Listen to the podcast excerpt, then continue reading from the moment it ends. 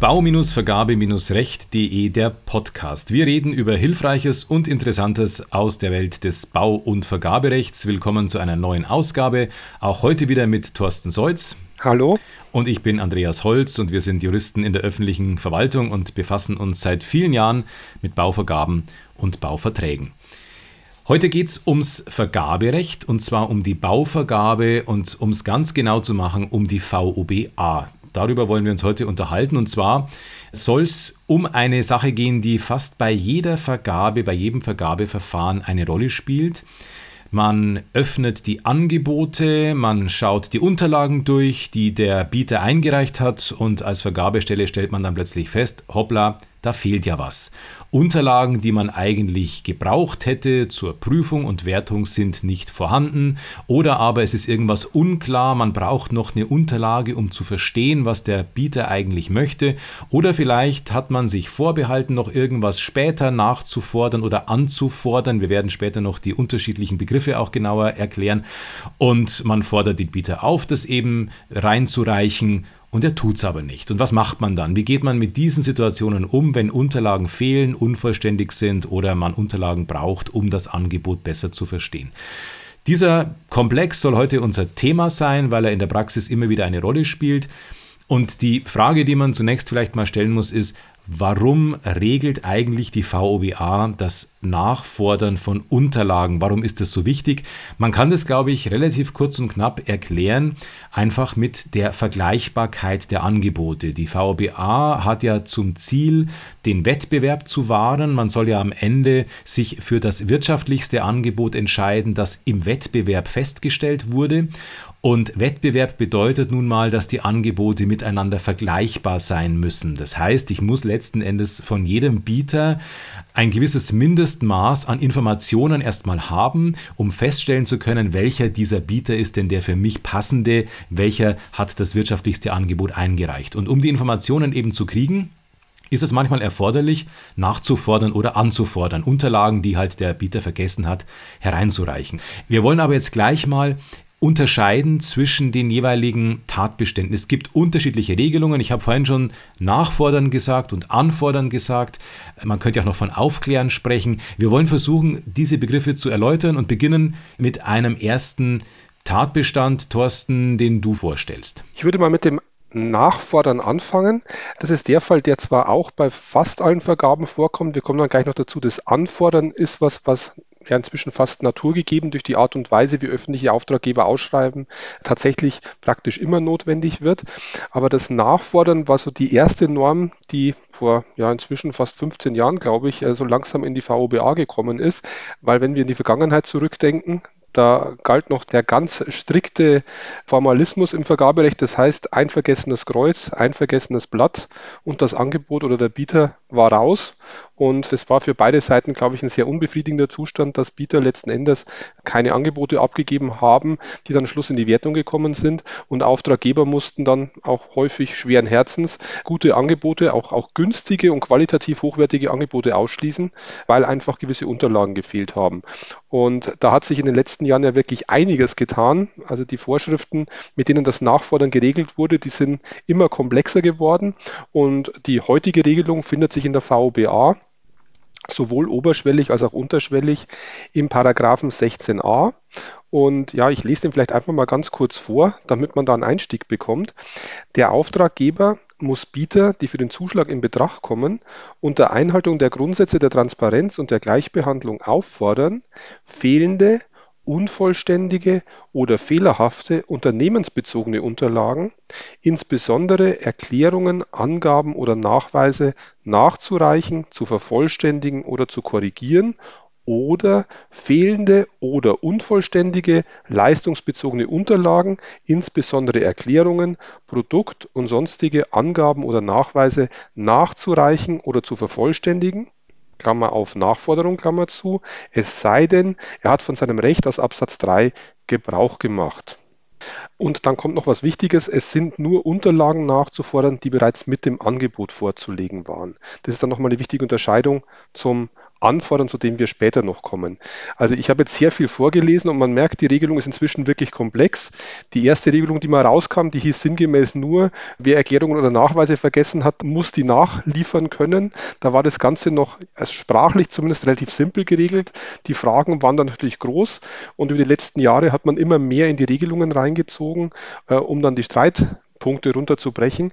Das heißt, wir müssen jetzt unterscheiden zwischen leistungsbezogenen Unterlagen, das heißt Unterlagen, die sich vor allem auf den Inhalt des Angebots beziehen und unternehmensbezogenen Unterlagen, die sich um den Bieter selber drehen. Und dann gibt es dort wiederum verschiedene Varianten, was ich darf. Unterlagen nachreichen, vervollständigen, vielleicht sogar korrigieren. Das ist ein bisschen eingeschränkt, aber es ist ein, ein, bunter Strauß an Möglichkeiten, der jetzt da ist. Und um einen kurzen Schwenk noch zu machen, wie im Vergaberecht typisch, wir haben auch leider nicht einheitliche Regelungen in verschiedenen Vergabeordnungen.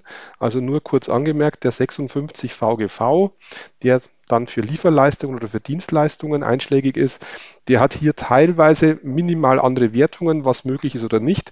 Wir wollen uns aber heute allein auf die Bauvergabe konzentrieren. Also lange Rede, kurzer Sinn. Auftragnehmer haben in sehr großem Umfang die Möglichkeit, kleinere Fehler zu korrigieren, aber vor allem auch Vergessenes noch im zweiten Zug nachzureichen und werden nicht sofort ausgeschlossen. Dadurch wird die Zahl der Angebote gestärkt und es wird sichergestellt, wie du so schön gesagt hast, dass einfach alle Bieter mit Angeboten kommen, die dann auch vollständig vergleichbar sind, weil alle Unterlagen da sind, die man braucht.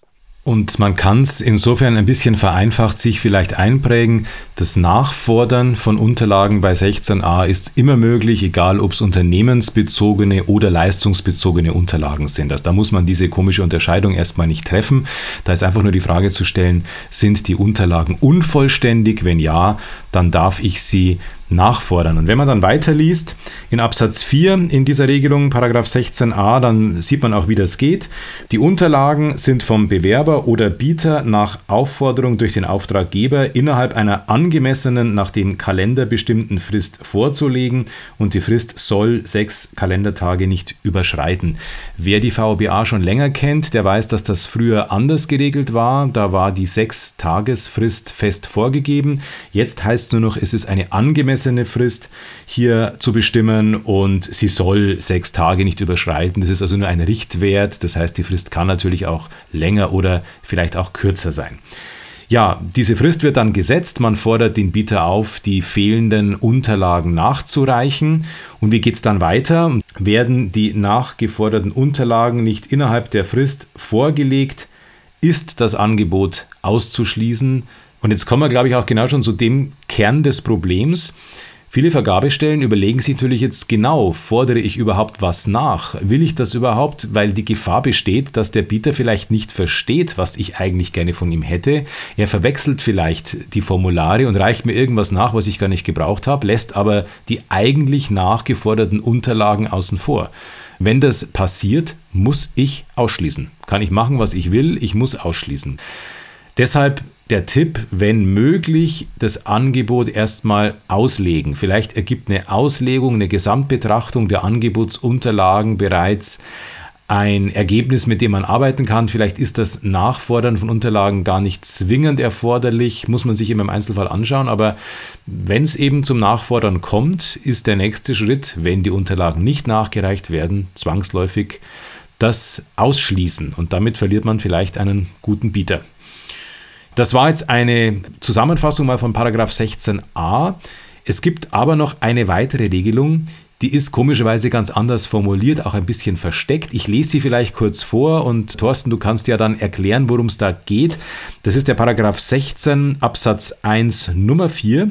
Da steht einfach nur drin, auszuschließen sind Angebote, bei denen der Bieter Erklärungen oder Nachweise, deren Vorlage sich der Auftraggeber vorbehalten hat, auf Anforderung nicht innerhalb einer angemessenen, nach dem Kalender bestimmten Frist vorgelegt hat. Also es geht primär an der Stelle um Unterlagen, bei denen der Auftraggeber sagt, ich möchte die irgendwann haben, aber lieber Bieter, du musst sie mir noch nicht mit dem Angebot einreichen. Ich komme nochmal auf dich zu, wenn ich sie dann wirklich haben will.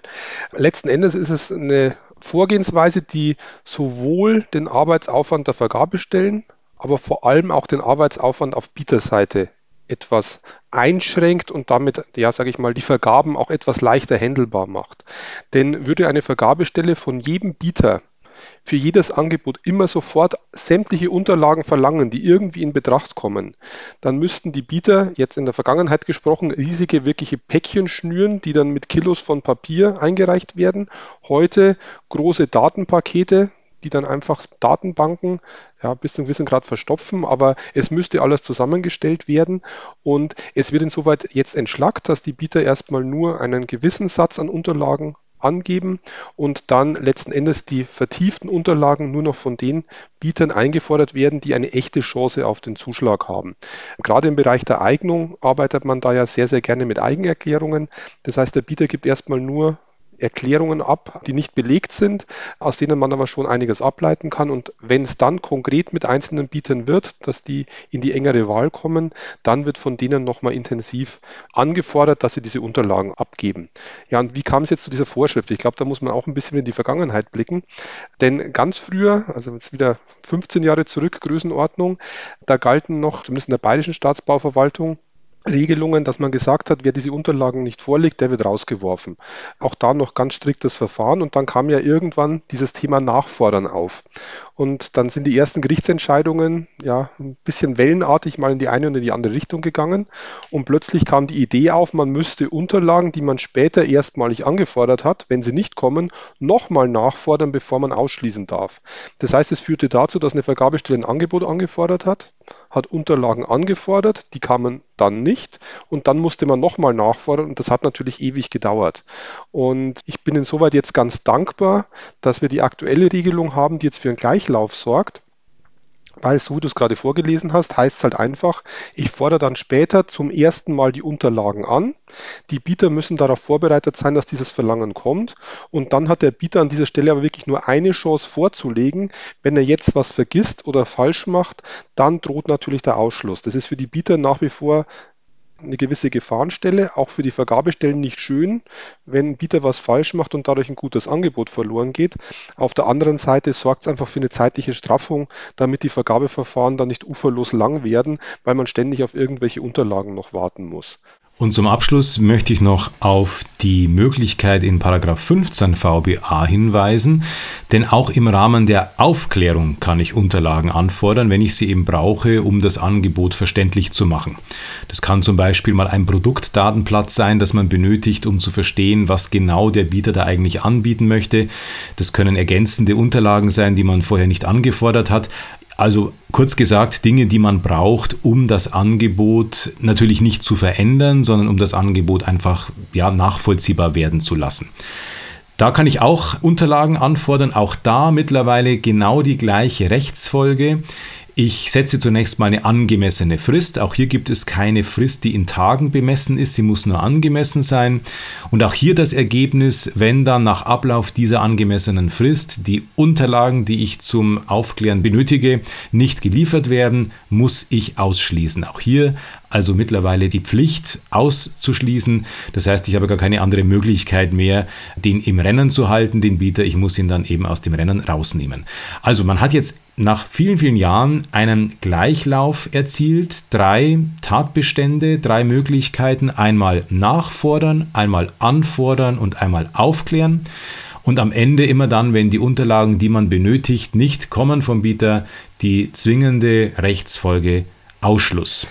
Also ich finde es sehr, sehr wichtig, dass man diese Dreiteilung immer sehr klar sich vor Augen führt. Ich bin deswegen auch ein großer Freund zwischen Anfordern, Nachfordern und Aufklären zu unterscheiden. Im allgemeinen Sprachgebrauch wird sehr, sehr häufig wirklich nur der Begriff Nachfordern für alles drei verwendet und dann wird es sehr, sehr unübersichtlich. Auch wenn die Rechtsfolgen inzwischen parallel laufen, ist es ein bisschen besser geworden. Was ich persönlich als für Vergabestellen sehr schwer wahrnehme, ist, dass jetzt die Möglichkeit besteht, in sehr großem Umfang Angebote noch zu retten Also das heißt, Fehler von Bietern sind nicht mehr so schlimm, wie sie vielleicht vor 20 Jahren waren. Das ist erstmal gut, kann aber auch dazu führen, dass dann vielleicht, ich will es jetzt Schlamperei nennen, aber dass dadurch auch eine gewisse Nachlässigkeit Einzug hält, weil der Bieter weiß auch, er bekommt nochmal eine zweite Chance, theoretisch. Und man darf im Vergaberecht nicht vergessen, man sitzt als Vergabestelle zwischen ganz vielen Stühlen. Denn wenn wir Regelungen haben, die mich zum Nachfordern zwingen, dann verlässt sich einer drauf und der Konkurrent hat aber genauso ein Recht drauf, dass wenn nicht nachgefordert werden darf, ein Bieter auch sofort rausfliegt und keine Korrekturchance kriegt. Und durch die vielen Möglichkeiten, die im 16a jetzt drinstecken, ist es für Vergabestellen manchmal wirklich wahnsinnig schwierig, sicherzustellen, dass man sowohl dem einen Bieter als auch dem anderen Bieter gerecht wird. Und wenn man dann ja vielleicht auch mal eine harte Entscheidung treffen muss, sich so oder so zu verhalten, fühlt sich trotzdem einer auf die Füße gestiegen und die Gefahr, dass es dann zu Vergabenachprüfungen kommt, die das Vergabeverfahren zeitlich extrem aufhalten und vielleicht auch zu extremen Mehrkosten führen, ist dadurch natürlich relativ groß. Das Vergaberecht ist in Summe eine nicht unbedingt einfache Materie, aber je genauer man sich mit den einzelnen Dingen befasst, desto besser versteht man es vielleicht. Und wenn man dann irgendwann mal weiß, warum man sich wie am besten verhält, wenn man vielleicht auch ein bisschen Strategie mit ins Spiel bringt, dann kann man mit dem Vergaberecht, mit den Vorschriften, die es gibt, aus meiner Sicht auch praktikabel umgehen. Wir hoffen jedenfalls, dass wir mit unserer Folge heute da wieder einen kleinen Beitrag leisten konnten. Das war's für heute. Beiträge zu diesem und zu vielen anderen Themen finden Sie unter bau-vergabe-recht.de. Anregungen und Themenvorschläge gerne per E-Mail an podcast.bau-vergabe-recht.de. Und wenn Ihnen unser Podcast gefällt, dann freuen wir uns auch über eine positive Bewertung in Ihrer Podcast-App. Danke fürs Zuhören und bis bald. Bis bald.